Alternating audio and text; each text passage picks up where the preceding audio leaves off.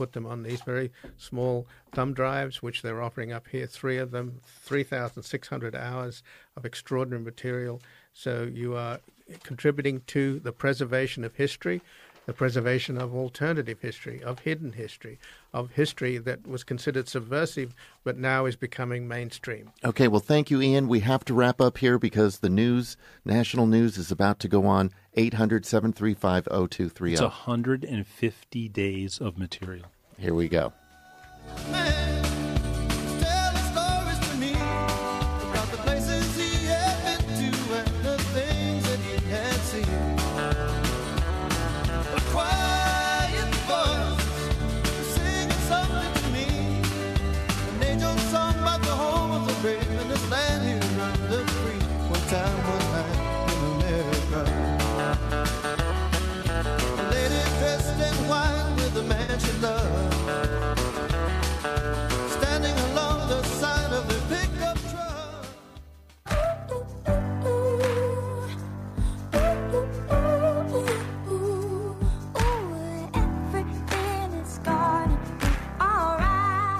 You are listening to the Pacifica Radio Archives, Voices That Change the World, National Broadcast Fund Drive, heard on all five Pacifica stations.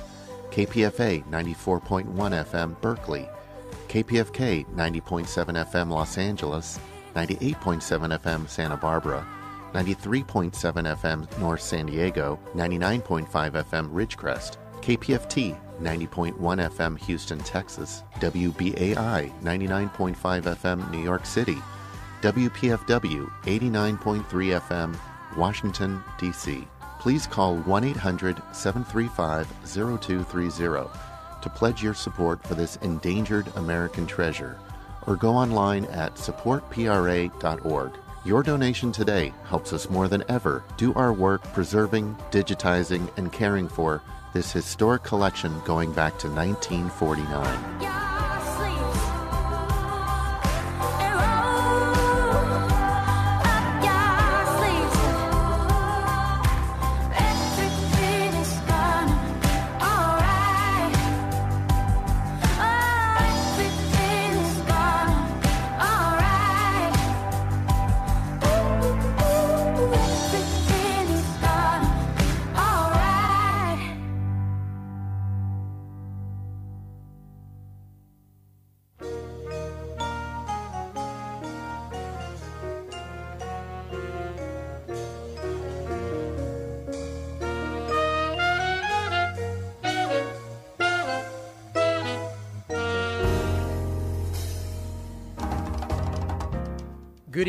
The KPFK local news break of the Pacifica Evening News on 90.7 FM Los Angeles, 98.7 Santa Barbara, 93.7 San Diego, and 99.5 Ridgecrest, China Lake. This 15 minute segment of all Southern California news airs each weeknight during the 6 o'clock hour. It's Tuesday, November 13th. I'm Dan Fritz.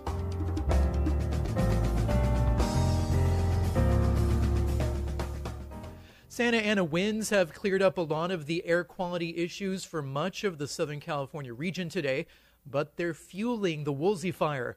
Despite a large flare up near Westlake Village today, authorities are still predicting full containment by the weekend. The overall fire is sitting at over 96,000 acres burned. Most mandatory evacuations have been lifted. The LA City Council held a moment of silence today for the fire victims as well as for the victims of the recent borderline nightclub mass shooting in the same area. Councilmember Bob Blumenfield noted that the council just did this after the Pittsburgh Tree of Life Synagogue mass shooting. And we talked about how terrible it was and how we don't want to have to do this again. And yet here we are again. Uh, and we, we have, unfortunately, a lot of souls to remember today souls who were killed by hate in the borderline uh, shooting just, just to my west uh, in terms of the district. I mean, it is closer to my district than getting to downtown. It is really our neighbors, it is right there. Um, and then in Florida, we had someone motivated by hate, uh, hate against women, who shot people there. Uh, and then also, we have to stand in silence to the souls that were lost to Mother Nature um, this weekend. We've had horrible tragedy, the worst and most devastating fire in California history in terms of lives lost. We had 42 people die up north. Two people died uh, that we know of so far right here in the Woolsey fire. Mandatory evacuations have been lifted in many Calabasas neighborhoods south of Agoura Road and north of Mulholland Highway, where power may still be out, but the regions are still being repopulated. The northern section of unincorporated Topanga and the eastern section of Malibu are both also being repopulated. A full closure of Topanga Canyon Boulevard and evacuation orders for those neighborhoods north of the PCH remain. LA County public health officials, meanwhile, are warning people returning to their homes to clean thoroughly to protect themselves from ash and soot. Officials say the ash and dust from burned buildings can carry toxic chemicals, including asbestos, arsenic, and lead. Officials are urging families to wash toys before letting their children play with them. They're also urging residents to wear disposable masks with a rating of N95 or better to protect themselves during cleanup. The LA County Board of Supervisors today formally declared the Woolsey fire a local emergency in order to free up more state and federal funds for recovery efforts. Supervisor Sheila Kuehl promised the county would have residents' backs. Kuehl said at least two disaster recovery and assistance centers would be set up to provide a one stop shop for residents to access federal, state, and local programs and apply for temporary housing. In comments to the board, some criticized authorities who wouldn't allow them to return home to save pets or pick up medication and other belongings. LA County Fire Chief Daryl Osby told the supervisors this afternoon that embers and flare ups continued to pose significant danger. The flare up in the Westlake Village area this morning was originally estimated at 50 acres, but quickly grew to about 1,000 acres. Winds pushed the flare up away from populated areas. 435 structures have been confirmed destroyed in the Woolsey fire, but authorities say that number is likely to significantly rise after the fire is contained and damage is fully assessed. 57,000 structures remain in the burn area and are potentially threatened. In Malibu, Pepperdine University said the school's campuses would remain closed through Thanksgiving. All Malibu schools in the Santa Monica Malibu Unified School District will remain closed until at least Thursday. City officials said there will likely be intermittent power outages due to weather and fire conditions. The Federal Aviation Administration sent a tweet reminding drone operators that they could face severe civil penalties and potential criminal prosecution for flying drones over fire areas.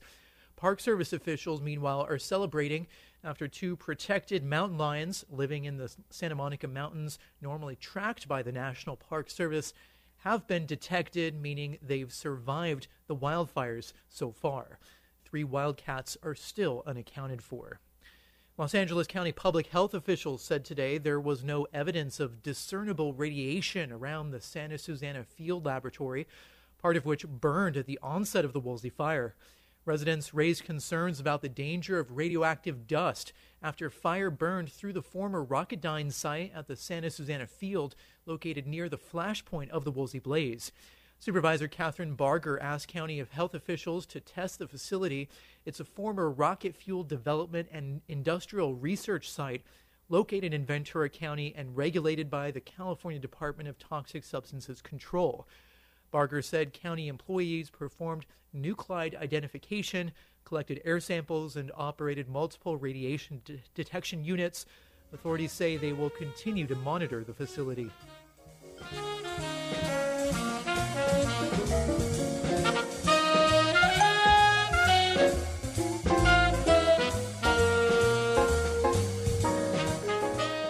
And you're listening to the KPFK News, a Southern California segment of the Pacifica Evening News. You can follow us on Facebook, forward slash KPFK 90.7, on Twitter, at KPFK, and on Blogger and SoundCloud.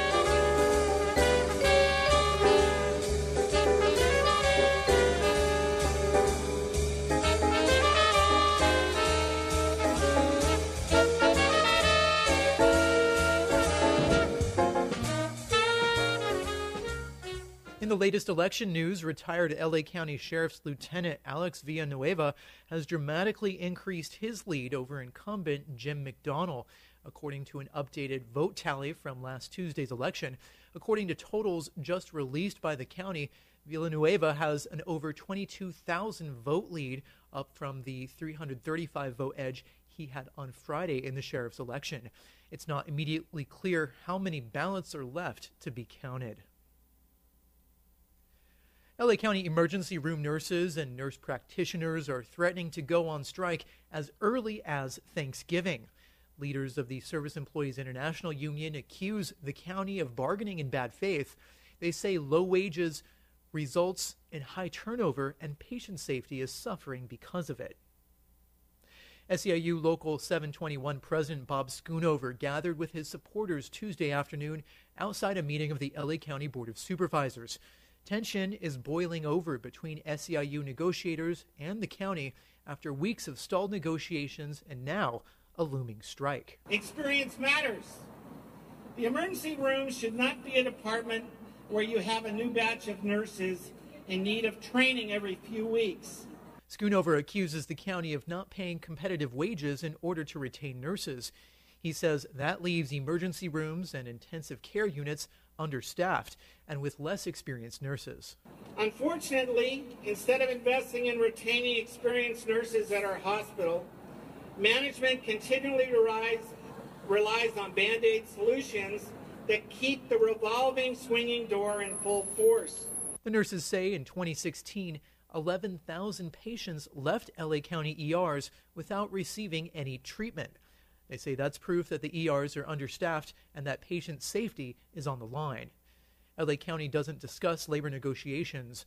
The union has filed charges with the Employee Relations Commission, claiming that the county is engaging in regressive bargaining and other labor law violations. The LA City Council honored veterans and members of law enforcement today in a Veterans Day observation, but a disruption during the honoring by a member of the public led to a case in point moment over the council's push to have broader powers to ban disruptive members of the public from city meetings. Councilmember Paul Krikorian. It's in fact ironic that just as I was speaking about the respect that we owe, a member of the public shows no respect for the very people who fought for his right to be able to speak and the complete rejection of uh, that sacrifice and lack of respect is, is appalling. So thank you very much, Mr. President, for dealing well, with that situation. Well said, Mr. Krikorian. Please continue. As I was saying, we, we owe these veterans our respect, but our respect is not enough. We also owe them decent health care and jobs. We need to end veteran homelessness, and we need to help all of our veterans heal their wounds, both seen and unseen. Civil liberties advocates are raising the alarm over the council's attempts to broaden its powers to ban people. Under current rules, anyone can be taken out of a meeting for disrupting it. Under the new rules, a member of the public would be subject to escalating penalties, including a six day ban. Hamid Khan with the Stop LAPD Spying Coalition told the council last month that the new rules could be used to squash free speech. We will continue to disrupt. What we saw earlier, you booting people out, is the criminalization of protest. Because you don't even have the gumption to acknowledge that there's dignity in rage, there's dignity in protest. People are dying out there. The new rules are set to go into effect on January 1st.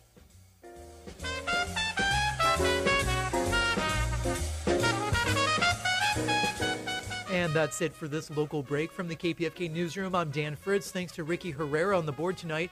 You're listening to KPFK 90.7 FM Los Angeles, streaming worldwide, kpfk.org. Good evening.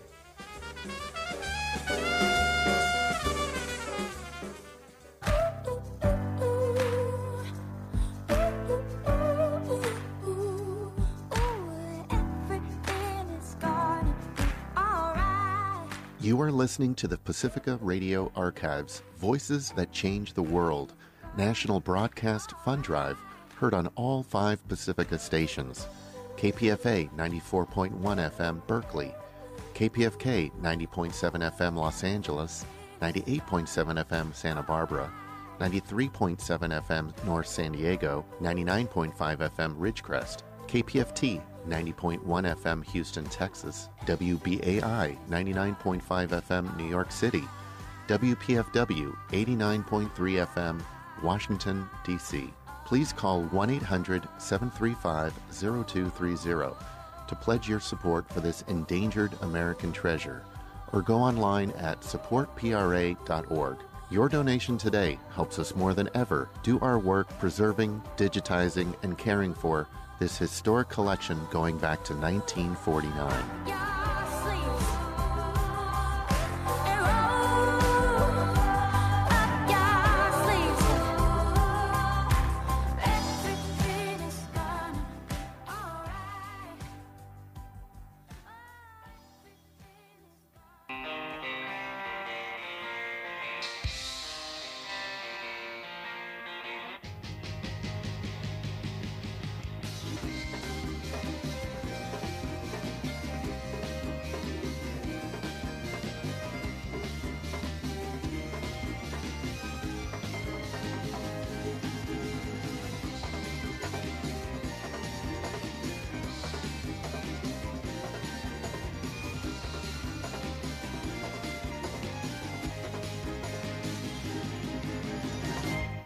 KPFK Pacifica Radio in Los Angeles, this is Rising Up with Sonali, and I'm your host, Sonali Kolhatkar. We're online at risingupwithsonali.com. On today's special national broadcast to celebrate and support the Pacifica Radio Archives, we'll focus this hour on what the archives is best known for history. Stored among the hundreds of thousands of recordings in the archives is the voice of people's historian Howard Zinn. Zinn, who was a bombardier in the Second World War, became a pacifist, and he often told his story in talks that he gave. As yesterday was Veterans Day, we'll begin our program with the voice of this veteran and why he stopped supporting war. World War II, the good war, the best. Uh, fascism. I mean, that's why I enlisted in the Air Force. Fight against fascism. It's a good war. It's a just war. Uh, what could be you know more obvious? They are evil. We are good. And so I became a bombardier in the Air Force. I dropped bombs on Germany, on Hungary, on Czechoslovakia, even on a little town in France three weeks before the war was to end, when everybody knew the war was to end, and we, we didn't need to drop any more bombs, but we dropped bombs on a little town in France. We were trying out napalm the first use of napalm in the European theater. I think by now you all know it. Napalm is one of, one of the ugliest little weapons, but trying it out and adding metals and who knows what reason, what complex of reasons led us to bomb a little town in France. Three, when everybody knew the war was ending, and yes, there were German soldiers there uh, hanging around. They weren't doing anything, weren't bothering anybody, but they're there and gives us a good excuse to bomb. Now, they'll kill the Germans. We'll kill some Frenchmen, too. What does it matter? Uh, it's a good war. We're the good guys.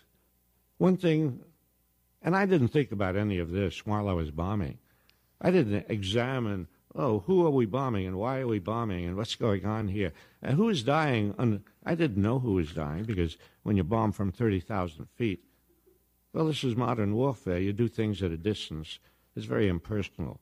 You just put, press a button, you know, you do, and somebody dies, but you don't see them. So I dropped bombs from 30,000 feet. I didn't, I didn't see any human beings. I didn't see what's happening below. I didn't hear children screaming.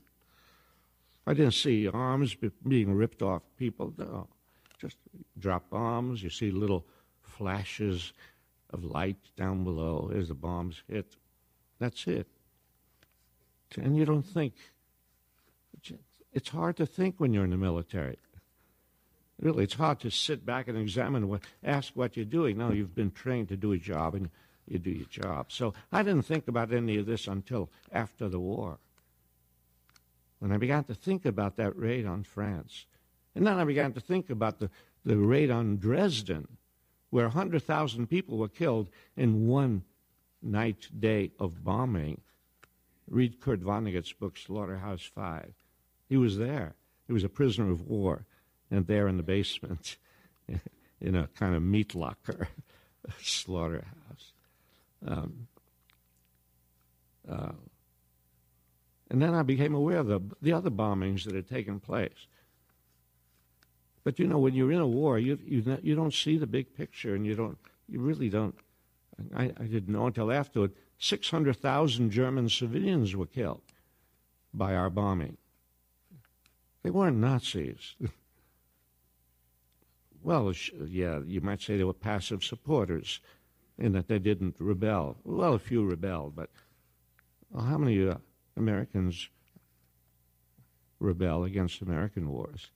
Uh, are we all complicit for what we did in Vietnam, killing several million people?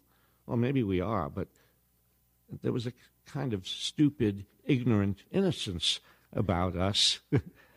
and the same thing is true of the Germans, and we killed 600,000. If some great power, while we were dropping bombs in Vietnam, had come over here and dropped bombs on American cities in retaliation, it would have been. And they say, well, these are imperialists. we'll kill them all. No, the American people were not themselves imperialists, but they were passive you know, bystanders until they woke up. Yeah.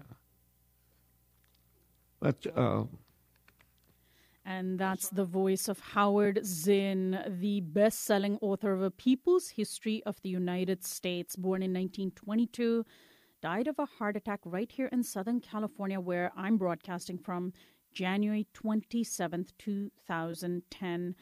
And the mark that he left on progressives and people around the world was quite stunning. His voice is one of the many thousands of voices preserved in the Pacifica Radio archives. And today, I want to invite you to support the archives and also encourage you to call and get your very own copy of this speech that I've just played a tiny clip from, as well as literally thousands of hours of speeches, interviews, and other recordings. If you call us at 1 800 735 0230, we want to share with you the Encyclopedia of Sound, an incredible encyclopedia put together by the Pacifica Radio Archives that includes three USB memory sticks. You might have heard of Voices That Changed the World. That's volume one. And we now have volumes two and three. So, Voices That Change the World, which was one of the most popular thank you gifts that the Pacifica Radio Archives had put together, has multiplied uh, into three, and you can get over 3,006 600 hours of audio in volumes 1 through 3 of Voices That Change the World, the Encyclopedia of Sound, simply by calling us at 1 800 735 0230. 1 800 735 0230. We're focusing on history this hour, and really anything from the archives is, of course, of historical value. And I want to be turning to Studs Terkel next. Uh, and we'll be also later on uh, playing Mumia Abu Jamal, Gerald Horne, Arundhati Roy, and Chris Hedges if we have time. But I'd love to see people from around the country calling us right now at 1 800 735 0230 so you can get your hands on this remarkable collection of audio. The Pacifica Radio Archives has been one of the strongest institutions in the country preserving historic audio.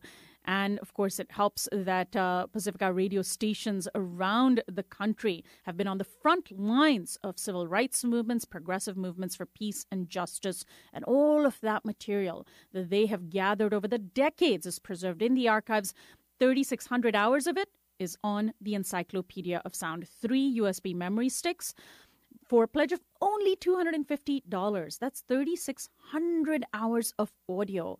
It's mind boggling how much material uh, the archives is giving to folks for a pledge of only $250. I need to raise $7,000 this hour. That's 28 of you from around the country calling and pledging during just this one day fundraiser. It's a one day pledge drive yes, uh, specifically for the Pacifica Radio Archives. 1 800 735 0230 is the phone number to call. 1 800 735 0230. In the volumes 1, 2, and 3 in the Encyclopedia of Sound, you will have speeches by Dr. Martin Luther King Jr., Rosa Parks, Alan Watts, Bob Dylan, George Carlin, Lorraine Hansberry, And of course, Howard Zinn, Langston Hughes, Edward Said, Fannie Lou Hamer, Maya Angelou, Cesar Chavez, Dolores Huerta, and so many others that it would take me the entire hour just to list the voices that are featured in the Encyclopedia of Sound. That phone number again is 1 800 735 0230. We ought to be asking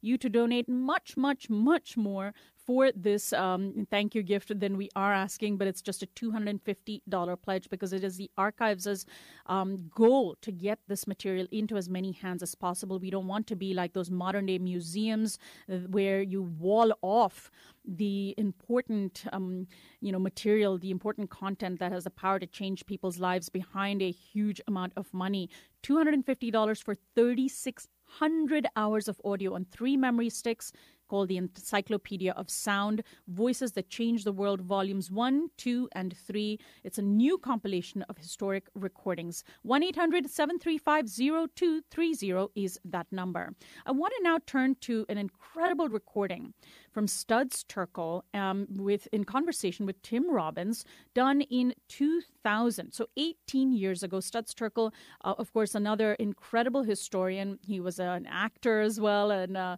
he was a broadcaster, a radio host, and uh, he spoke with actor Tim Robbins.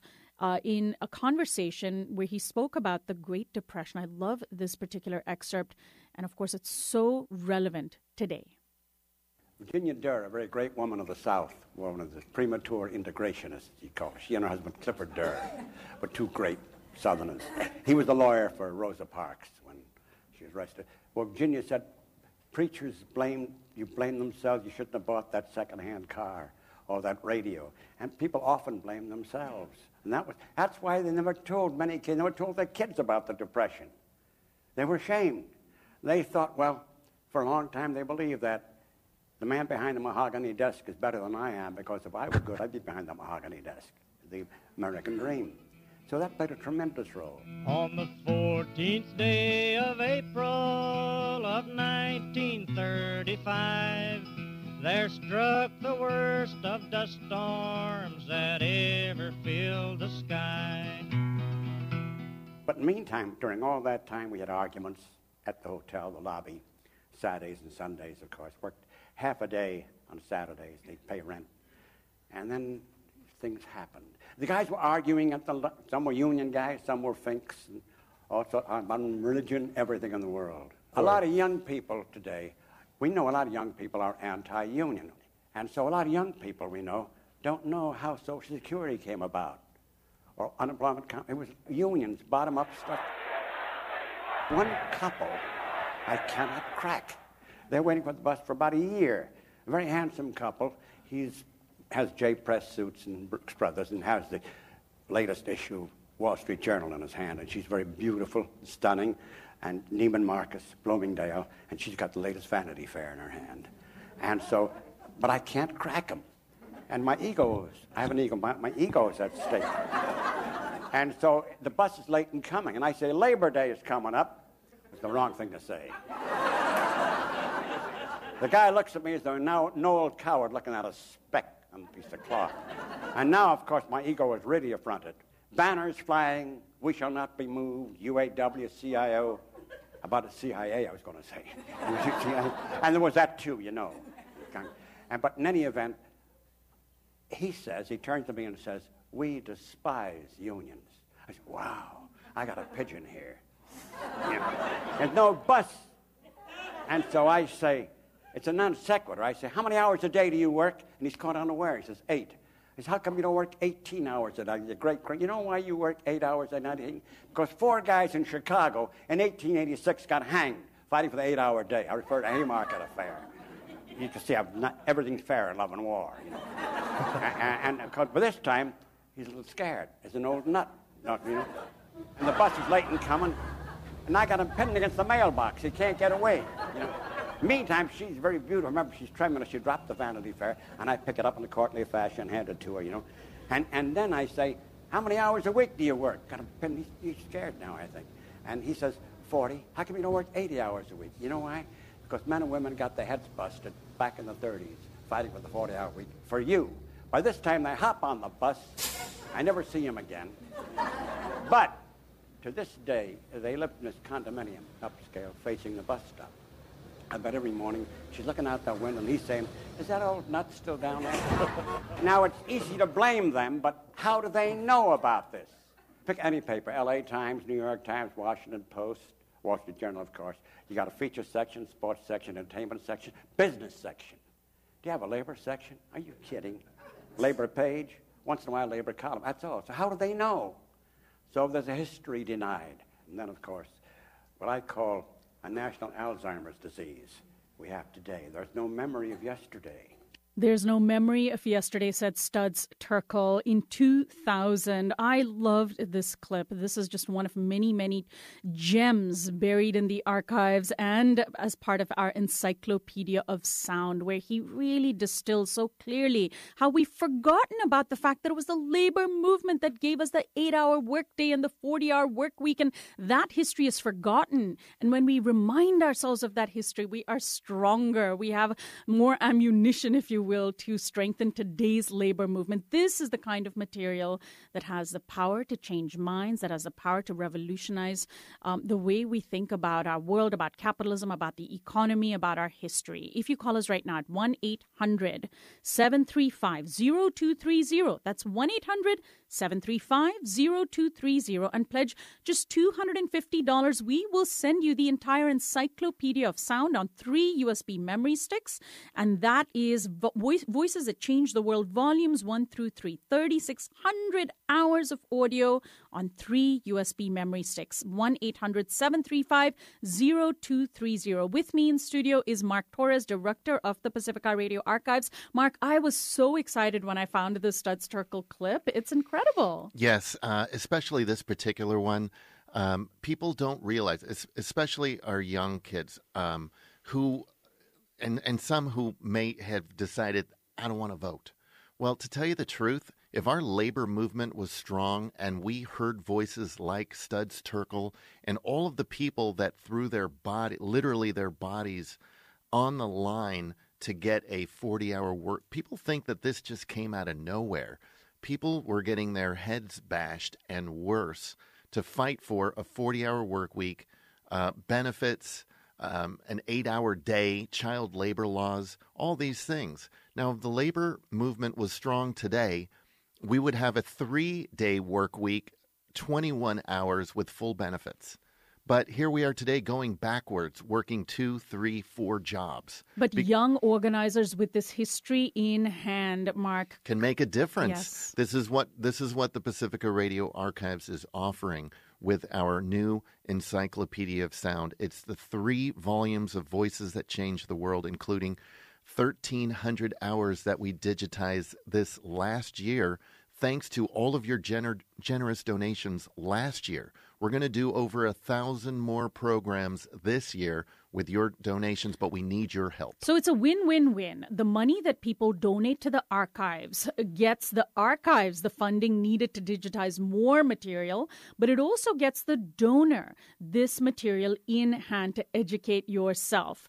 And then your donation is making more material available for future generations next year and the year after. And that's what how beautiful this is. This is it's just quite incredible. 1 800 735 0230. 1 800 735 0230 is our number. It's a $250 pledge for the three USB memory sticks, Voices That Change the World, uh, volumes 1, 2, and 3. It's uh, now is the holiday shopping season. So instead of spending your money on things that you don't need um, and that are going to clutter up landfills, uh, why not get these very compact, digitized uh, audio recordings. There's, you know, and digital technology, Mark, hasn't it made uh, and enabled us to be able to share this audio in a way that we could never do before. I remember the times um, years ago here on uh, KPFK, where we're broadcasting from, where you guys at the, at the, archives would give these tiny briefcases filled with CDs of audio recordings for like five thousand dollars. Yeah, it was like a, it was like a hundred hours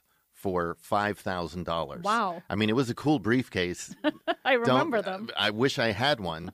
Uh, some cool people that I know do have them.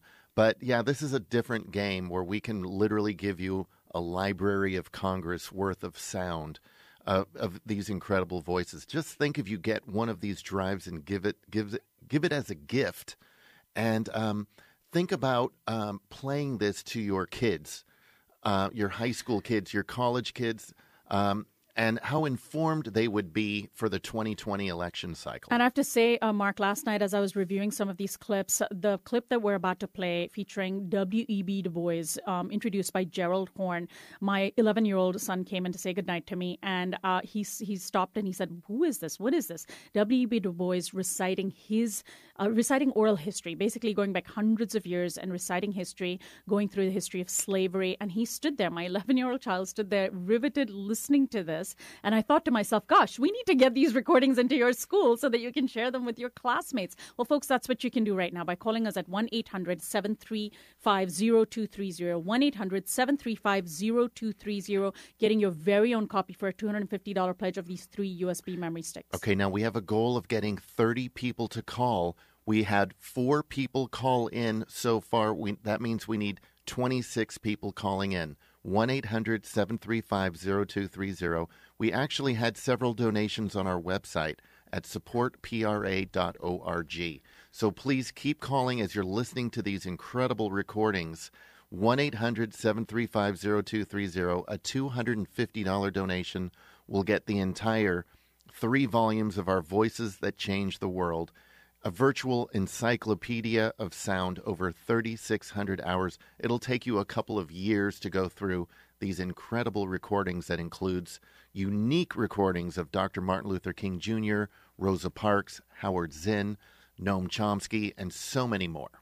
I want to now play for you uh, Gerald Horne, who is an preeminent historian based in Houston, Texas, introducing a, a very rare recording of W.E.B. Du Bois, the uh, incredible African American civil rights activist and historian who passed away in 1963. So think about that, um, how, how hard it would have been to come across uh, an audio recording of W.E.B. Du Bois. Here's Gerald Horne I was first taking history classes in elementary school because then I could not help but notice the omission of figures of African descent for the most part, and that sent me to the library.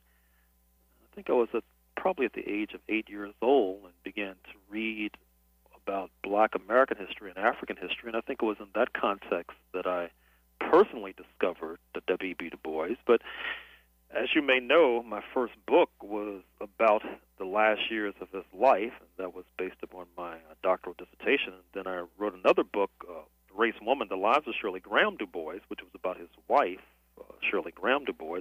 But of course, he plays a, a leading role in that particular drama. So it's fair to say that uh, W.E.B. Du Bois has been with me almost all of my life, certainly all of my adult life. These are days of W.E.B. Du Bois, from a recording produced by Gene Dialessi in 1968 at KPFA in Berkeley, California, as a part of a series entitled Black Man in America, 1619 to the Present. This recording includes actuality of Du Bois on the racial attitudes of Presidents Theodore Roosevelt and Woodrow Wilson, along with comments from his family and friends. In between the slowly retreating millions and the state building intruders, Western Christianity thrust with trade in gold, pepper, and slaves.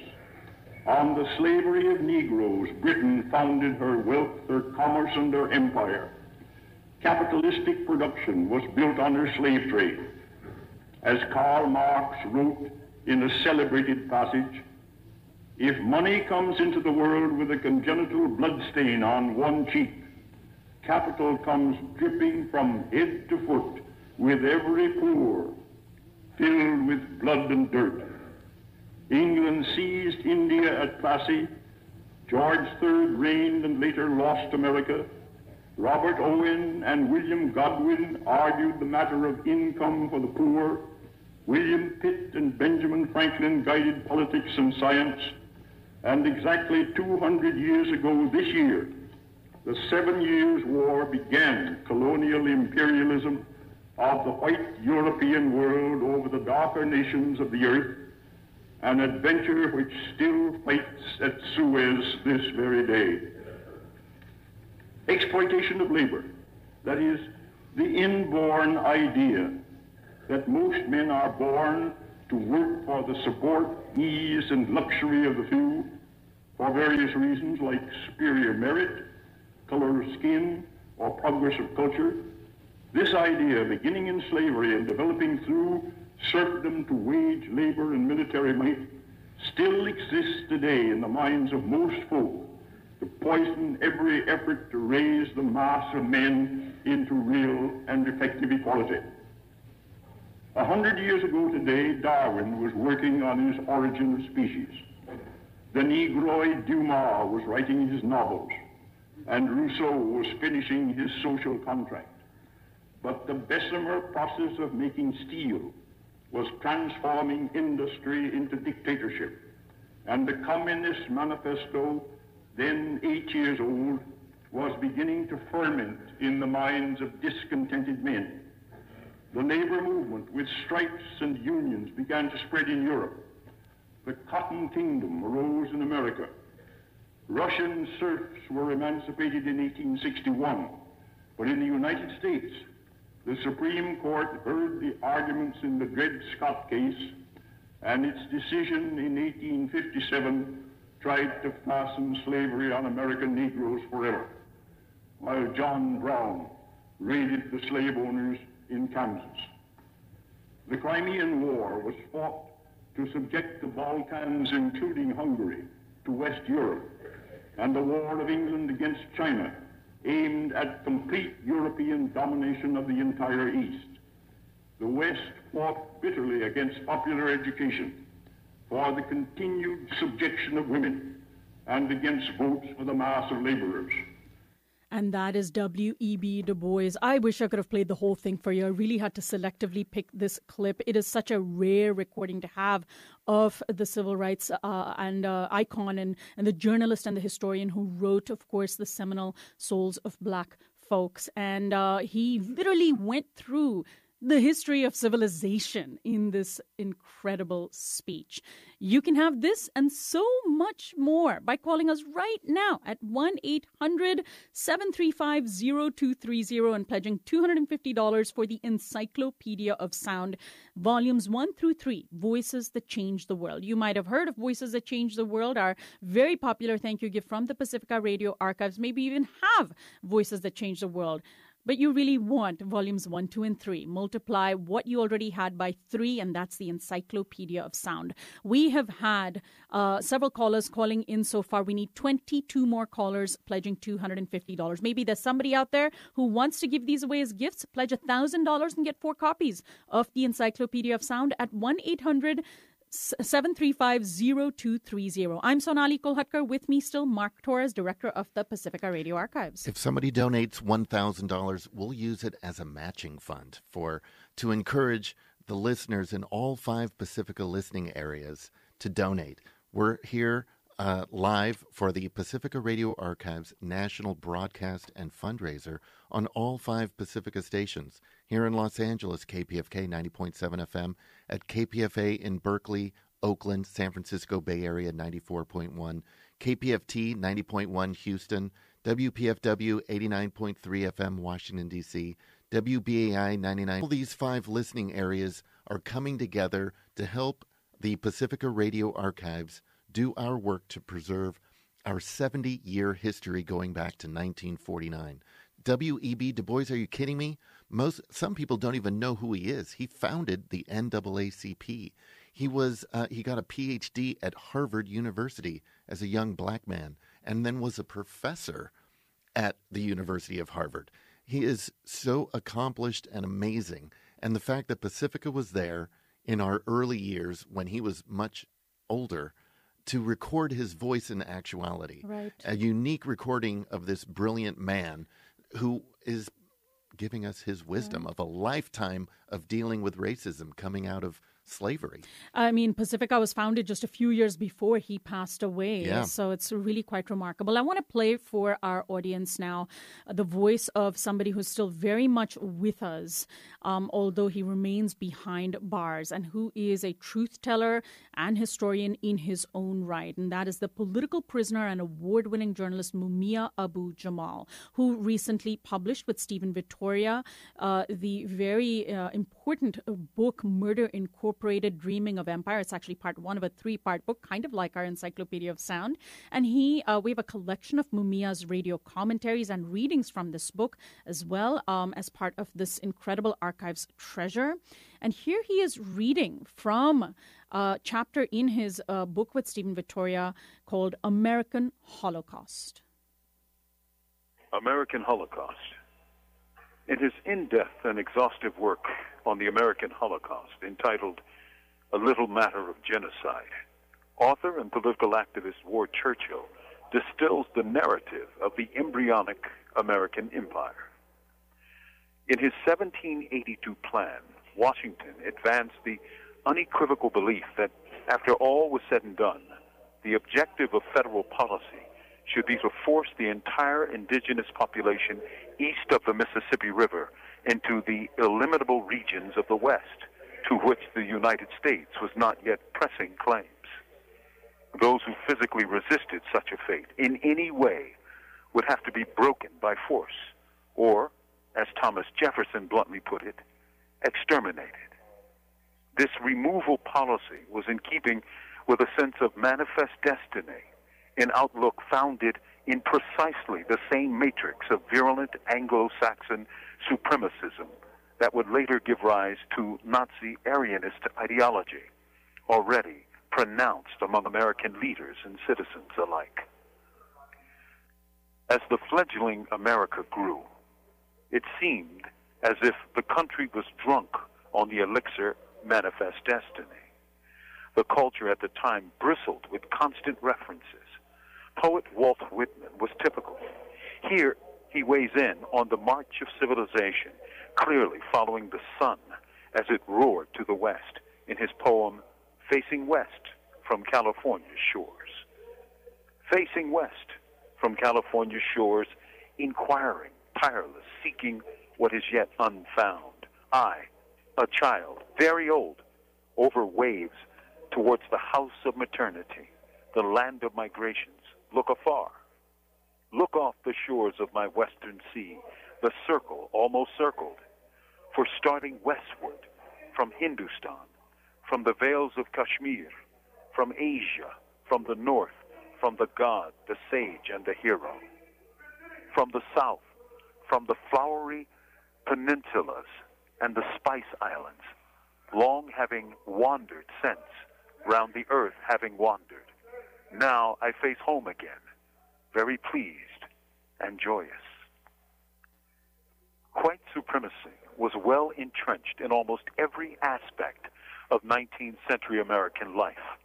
The foundation was deep and well rooted, having started with Columbus hacking his way around the Caribbean, followed by the religious zeal oozing out of the Massachusetts Bay Colony.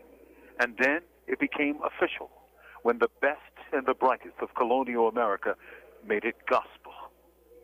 There was no doubt the sun of civilization was moving again, this time across a landmass made up of many nations with names like Shawnee, Choctaw, Cherokee, Apache, Sioux, Pawnee. And that's Cheyenne, the voice of Mumia Abu Jamal, whom I absolutely hate to talk over and interrupt, but our calls have slowed down to a bit of a trickle, and the need is absolutely imperative for us to keep up the pace of calls. So let me remind you, you can get this material and so much more by calling us at 1 800 735 0230.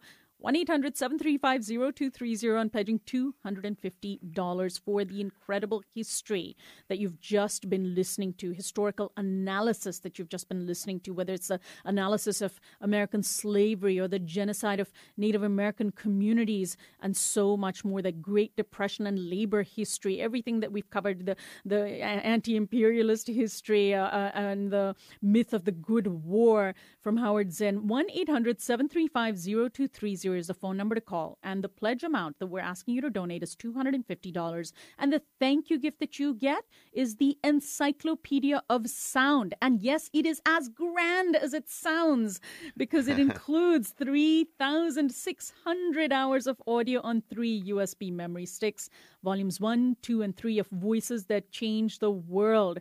1 800 735 0230 is the phone number. We still need a few dozen calls at 1 800 735 0230. There is good news, ladies and gentlemen, here in this hour.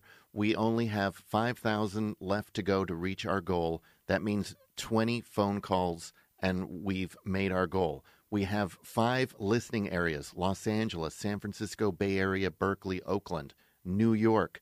Washington, D.C., Houston, Texas. We get five calls in from each of those areas right now. We make our goal.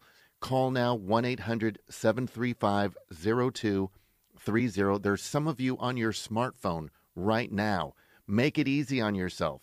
Type in 41444. When you get a message, you type in archives, A R C H I V E S. This It- is texting. Text it. Yeah. text, to donate, yes. Smartphone users, text to donate 41444 and then type in archives, A R C H I V E S, and a pop up screen will guide you through a $250 donation to receive this incredible encyclopedia of sound, three volumes of voices that change the world, over 3,600 hours of audio.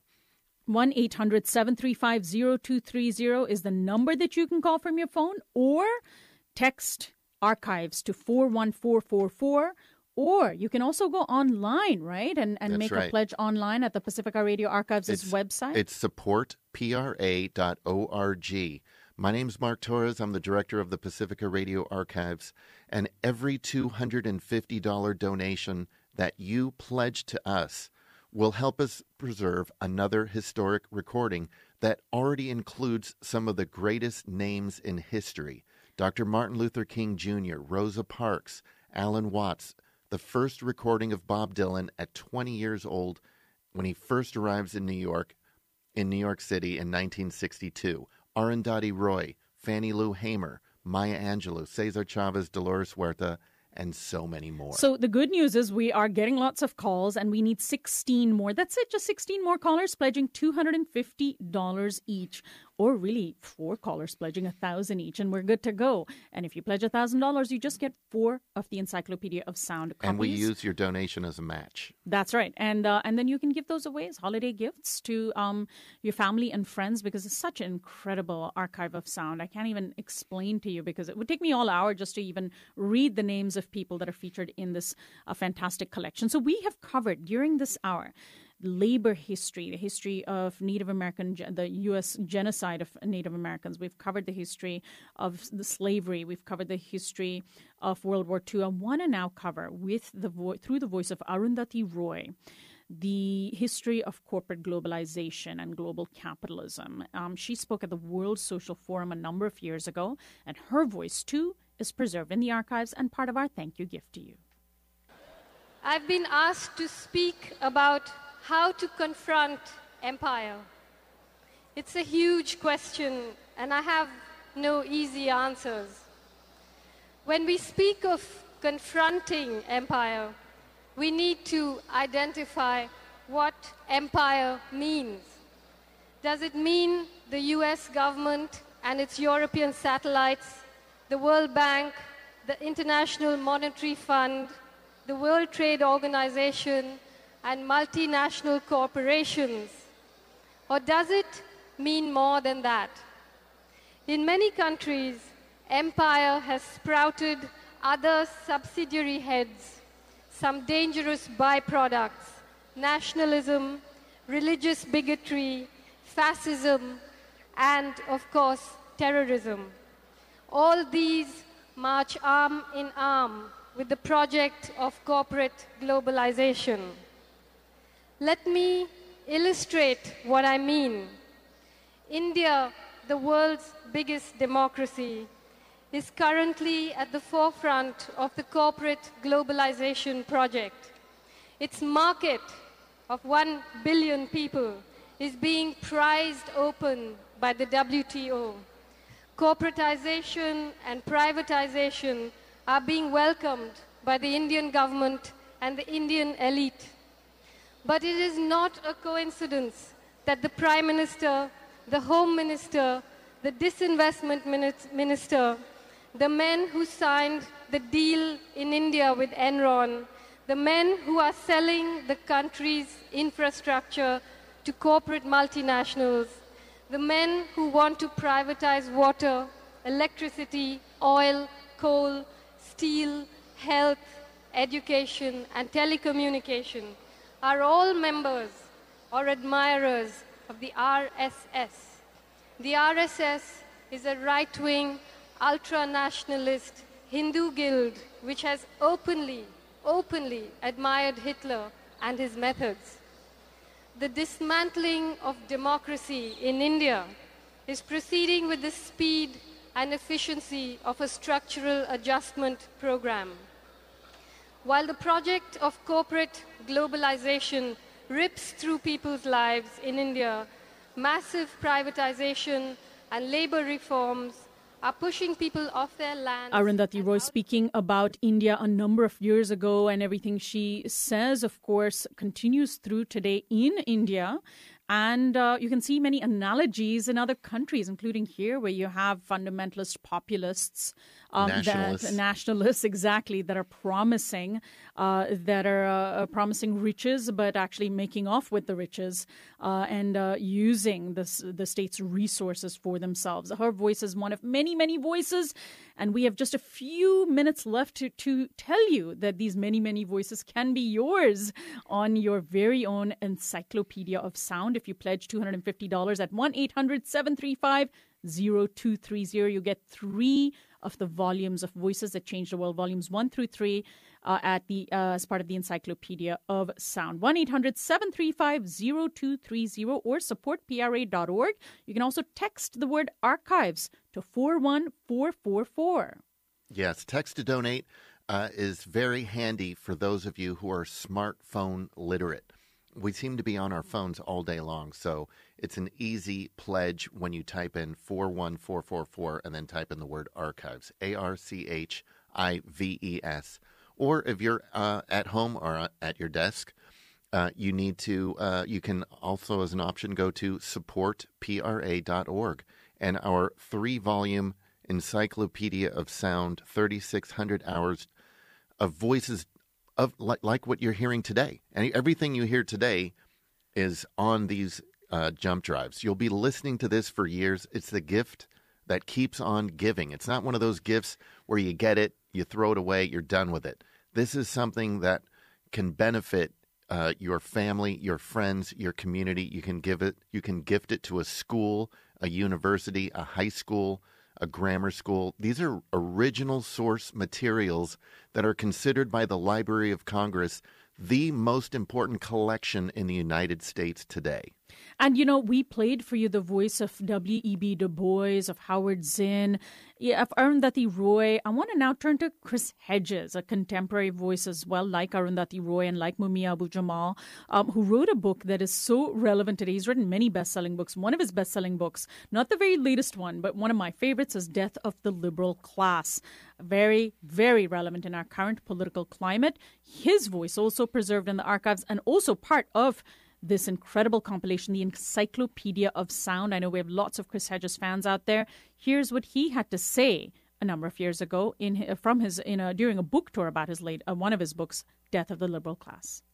If you look closely at the inconsistencies within the Tea Party and this populist right wing movement, is precisely what it doesn't make any sense. We can't cut taxes and cut deficits. We can't pretend that the military is somehow not part of government.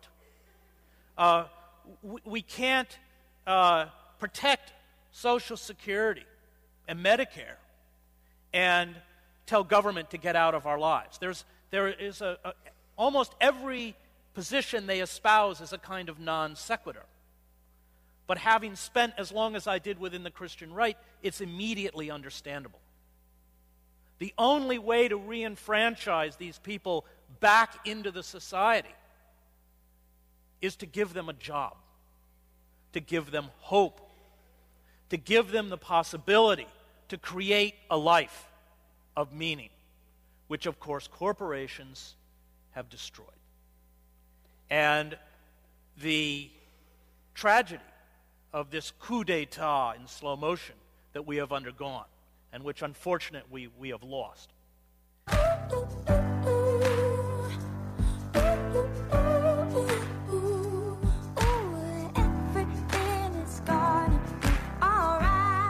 You are listening to the Pacifica Radio Archives, Voices That Change the World, National Broadcast Fund Drive, heard on all five Pacifica stations.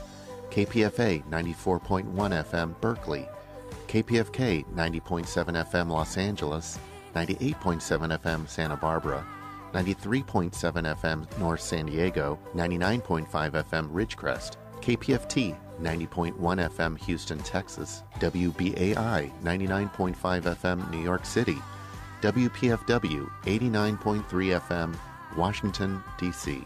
Please call 1 800 735 0230 to pledge your support for this endangered American treasure or go online at supportpra.org. Your donation today helps us more than ever do our work preserving, digitizing, and caring for this historic collection going back to 1949.